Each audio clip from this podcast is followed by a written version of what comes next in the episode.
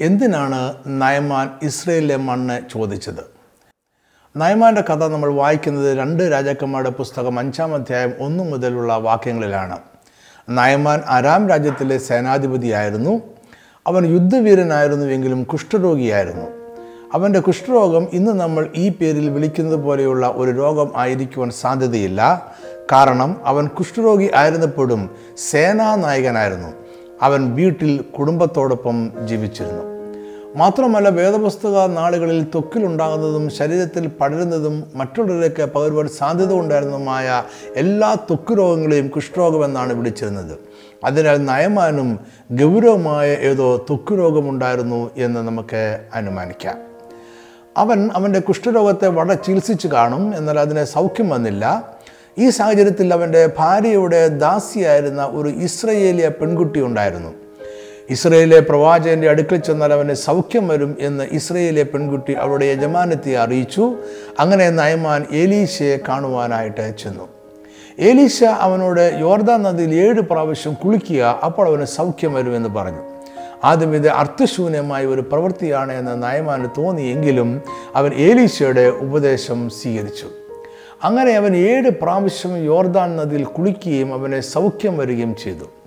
രോഗസൗഖ്യം നയമാനെ അത്ഭുതപ്പെടുത്തി അവൻ യഹോവയ ദൈവത്തെ മാത്രമേ ഇനി ആരാധിക്കൂ എന്ന് തീരുമാനിച്ചു.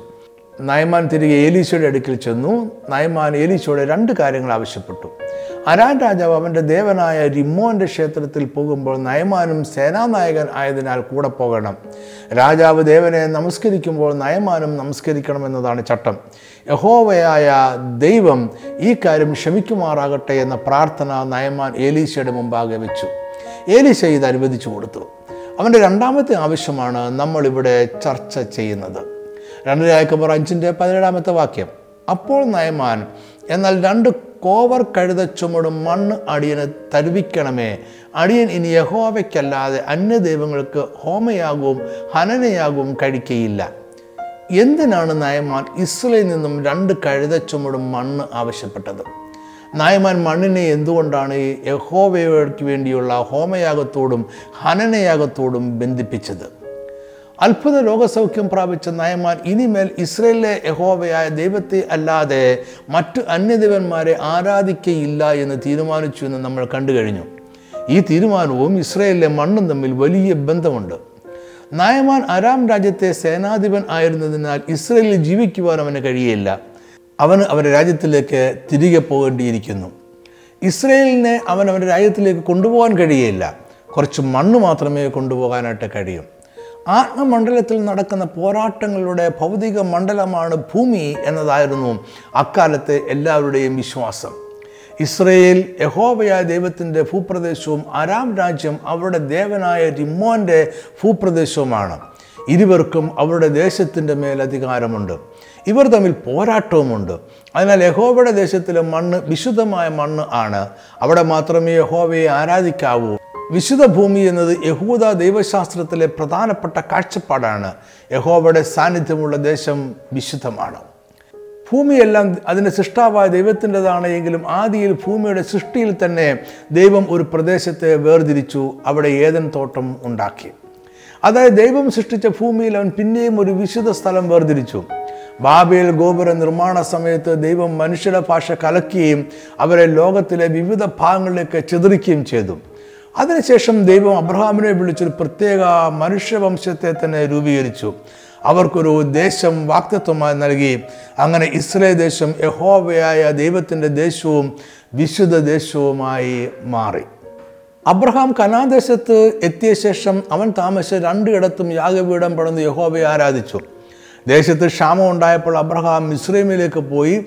അവിടെ അല്പനാളുകൾ താമസിച്ചു. എന്നാൽ മിസ്രൈമിൽ അവൻ യാഗപീഠം പണിത് ദൈവത്തെ ആരാധിച്ചില്ല. ആരാധന യഹോവയുടെ ദേശത്ത് മാത്രമേ പാടുള്ളൂ എന്ന ചിന്ത നമുക്കിവിടെ കാണാം. മിസ്രൈമിലായിരുന്ന കാലത്ത് അബ്രഹാമിന് ദൈവവുമായി യാതൊരു ആശയവിനിമയവും ഉണ്ടായിരുന്നില്ല. യാക്കോബ് തന്റെ വീട്ടിൽ നിന്നും ഓടിപ്പോയപ്പോൾ യാത്രാമധ്യേ സൂര്യൻ അസ്തമിക്കൊണ്ട് ഒരു സ്ഥലത്ത് രാത്രിയിൽ താമസിച്ചു. ഉറക്കത്തിൽ അവനൊരു ഗോവണിയും അതിൽ ദൈവത്തിന്റെ ദൂതന്മാർ കയറുകയും ഇറങ്ങുകയും ചെയ്യുന്നതും സ്വപ്നം കണ്ടു. യാക്കോബ് ഉറക്കം ഉണർന്നപ്പോൾ പറഞ്ഞത് ഇങ്ങനെയാണ് യഹോവ ഈ സ്ഥലത്തുണ്ട് സത്യം. ഞാനോ അത് അറിഞ്ഞില്ല. ഇത് ദൈവത്തിന്റെ ആലയമല്ലാതെ മറ്റൊന്നുമല്ല. ഇവിടെയും നമുക്ക് ദൈവത്തിനായി വേർതിരിക്കപ്പെട്ട ഒരു സ്ഥലം വിശുദ്ധ സ്ഥലം എന്നീ ആശയങ്ങൾ കാണാം. ഇതേ ആശയം ആവർത്തന പുസ്തകം മുപ്പത്തിരണ്ടിന്റെ എട്ടാം വാക്യത്തിലും കാണാം. മഹോന്നതൻ ജാതികൾക്ക് അവകാശം വിഭാഗിക്കുകയും മനുഷ്യപുത്രന്മാരെ വേർപിരിക്കുകയും ചെയ്തപ്പോൾ അവൻ ഇസ്രയേൽ മക്കളുടെ എണ്ണത്തിന് തക്കവണ്ണം ജാതികളുടെ അതിർത്തികളെ നിശ്ചയിച്ചു എന്ന് നമ്മളവിടെ വായിക്കുന്നു. ലേവി പുസ്തകം ഇരുപത്തിയഞ്ചിന്റെ ഇരുപത്തി മുതൽ നമ്മളിങ്ങനെ വായിക്കുന്നു. നിലം ജന്മം വിൽക്കരുത് ദേശം എനിക്കുള്ളതാകുന്നു. നിങ്ങൾ എന്റെ അടുക്കൽ പരദേശികളും വന്നു പാർക്കുന്നവരും അത്രേ.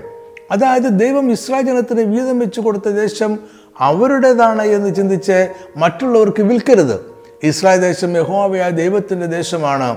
അത് അവൻ ജാതികളിൽ നിന്നും വേർതിരിച്ച വിശുദ്ധ ദേശമാണ്. ഈ കാഴ്ചപ്പാട് നമ്മൾ സങ്കീർത്തനം നൂറ്റി മുപ്പത്തിയേഴിൽ കാണുന്നുണ്ട്. ഇതിന്റെ പശ്ചാത്തലം ഇസ്രയേലരെ ബാബിലോണിലേക്ക് അടിമകളായി പിടിച്ചുകൊണ്ടുപോയ കാലമാണ്. ബാബിലോൺ നിവാസികൾ സിയോൺ ഗീതങ്ങൾ ഒന്ന് ചൊല്ലുവീൻ എന്ന് അവരോട് പറഞ്ഞു. എന്നാൽ നാലാം വാക്യം പറയുന്നു ഞങ്ങൾ യഹോവയുടെ ഗീതം അന്യദേശത്ത് പാടുന്നത് എങ്ങനെ? ഇതായിരുന്നു ഇസ്രയേലിയുടെ ദൈവശാസ്ത്രം. ഈ ദൈവശാസ്ത്രം അനുസരിച്ച് ഇസ്രായേൽ ദേശത്തല്ലാതെ മറ്റൊരിടത്തും യഹോവയ്ക്ക് യാഗം കഴിക്കുവാനോ യഹോവയെ ആരാധിക്കുവാനോ അവർക്ക് കഴിയുമായിരുന്നില്ല. ചരിത്രത്തിൽ പല പ്രാവശ്യം ഇസ്രായേലർ പ്രവാസത്തിൽ താമസിച്ചിട്ടുണ്ടെങ്കിലും അവർ അവിടെ ദൈവാലയം നിർമ്മിക്കുകയോ യാഗങ്ങൾ അർപ്പിക്കുകയോ ചെയ്തിട്ടില്ല. ബാബിലോൺ പ്രവാസം നാളുകളിൽ അവർ സിനഗോഗ് എന്ന യഹൂദ പള്ളി രൂപീകരിച്ച് അവിടെ ഒരുമിച്ച് കൂടി പ്രാർത്ഥിച്ചു. എന്നാൽ യാഗങ്ങൾ നടത്തിയില്ല. ഇസ്രയേൽ ദേശത്തിന്റെയും ജനതയുടെയും ദൈവമായിട്ടാണ് നയമാൻ യഹോവയ ദൈവത്തെ കണ്ടത്. അവന്റെ സ്വന്തം ദേശമായ അരാം റിമോൻ എന്ന ദേവന്റെ ദേശമാണ്. ബഹുദൈവ വിശ്വാസത്തിൽ ഉൾപ്പെടുന്ന ഒരു ദേവനല്ല യഹോവ. യഹോവയെ ആരാധിക്കുന്നവൻ അവനെ മാത്രമേ ആരാധിക്കാവൂ. അതിനാൽ അരാം രാജ്യത്ത് യഹോവയെ ആരാധിക്കുവാൻ സാധ്യമല്ല. അതുകൊണ്ടാണ് യഹോവയുടെ ദേശമായ ഇസ്രയേൽ രാജ്യത്തെ മണ്ണ് നയമാൻ ആവശ്യപ്പെടുന്നതും കൊണ്ടുപോകുന്നതും. ഇത് പ്രാദേശികമായ അധികാര പരിധിയുള്ള ദേവന്മാരുണ്ട് എന്ന വിശ്വാസത്തെയാണ് കാണിക്കുന്നത്. ഇതേ വിശ്വാസം ഇസ്രയേലർക്കും ഉണ്ടായിരുന്നു. ദാനിയലിന്റെ പുസ്തകത്തിൽ പാഴ്സി രാജ്യത്തിന്റെ പ്രഭുവിനെക്കുറിച്ചും അവൻ ദൈവത്തിൽ നിന്നും ദാനിയലിന് മറുപടിയുമായി വന്ന ദൂതനെ ഇരുപത്തിയൊന്ന് ദിവസം തടഞ്ഞു നിർത്തി എന്ന് നമ്മൾ വായിക്കുന്നുണ്ട്. ഇത് പ്രാദേശിക ദേവന്മാർ എന്ന ചിന്തയെ പിന്താങ്ങുന്നു. യഹോവയ ദൈവത്തെയും അവനൊരു വിശുദ്ധദേശമുണ്ട് എന്നതിനെയും നയമാൻ അംഗീകരിക്കുന്നു. യഹോവയെ അവന്റെ വിശുദ്ധദേശത്ത് ആരാധിക്കണമെന്നും അവൻ വിശ്വസിച്ചു. അതിനായി ഇസ്രായേൽ ദേശത്തു നിന്നും രണ്ട് കഴുത ചുമടും മണ്ണ് അവൻ കൊണ്ടുപോയി. അവൻ മണ്ണ് എങ്ങനെ ഉപയോഗിച്ചു എന്ന് നമുക്ക് അറിഞ്ഞുകൂടാ. എങ്കിലും അത് യഹോവയുടെ വിശുദ്ധ ദേശമായി അവൻ കരുതി അവിടെ അവൻ യഹോവയെ ആരാധിച്ചു. ഈ സംഭവത്തിൽ നിന്ന് നമുക്ക് എന്ത് അനുമാനത്തിൽ എത്തിച്ചേരണം? പ്രാദേശികമായി അത് നിശ്ചയിക്കപ്പെട്ട ദേശങ്ങളിൽ യഹോവയ്ക്കും ജാതീയ ദേവന്മാർക്കും വേർതിരിച്ച അധികാര മണ്ഡലമുണ്ട് എന്ന് അക്കാലത്ത് ഇസ്രയേലിലും ജാതീയരും ഒരുപോലെ വിശ്വസിച്ചിരുന്നു.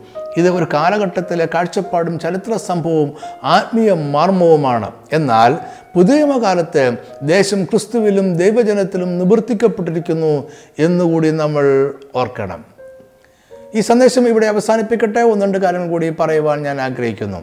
തിരുവചനത്തിന്റെ ആത്മീയ മർമ്മങ്ങൾ വിവരിക്കുന്ന അനേകം വീഡിയോകളും ഓഡിയോകളും നമ്മുടെ ഓൺലൈൻ ചാനലുകളിൽ ലഭ്യമാണ്. വീഡിയോ കാണുവാൻ Naphtali tribe T V dot com എന്ന ചാനലും ഓഡിയോ കേൾക്കുവാൻ Naphtali tribe radio dot com എന്ന ചാനലും സന്ദർശിക്കുക. ഈ രണ്ട് ചാനലുകളും സബ്സ്ക്രൈബ് ചെയ്യാൻ മറക്കരുത്. അത് ഇനിയും പ്രസിദ്ധീകരിക്കുന്ന വീഡിയോ ഓഡിയോ എന്നിവ നഷ്ടപ്പെടാതെ ലഭിക്കുവാൻ സഹായിക്കും.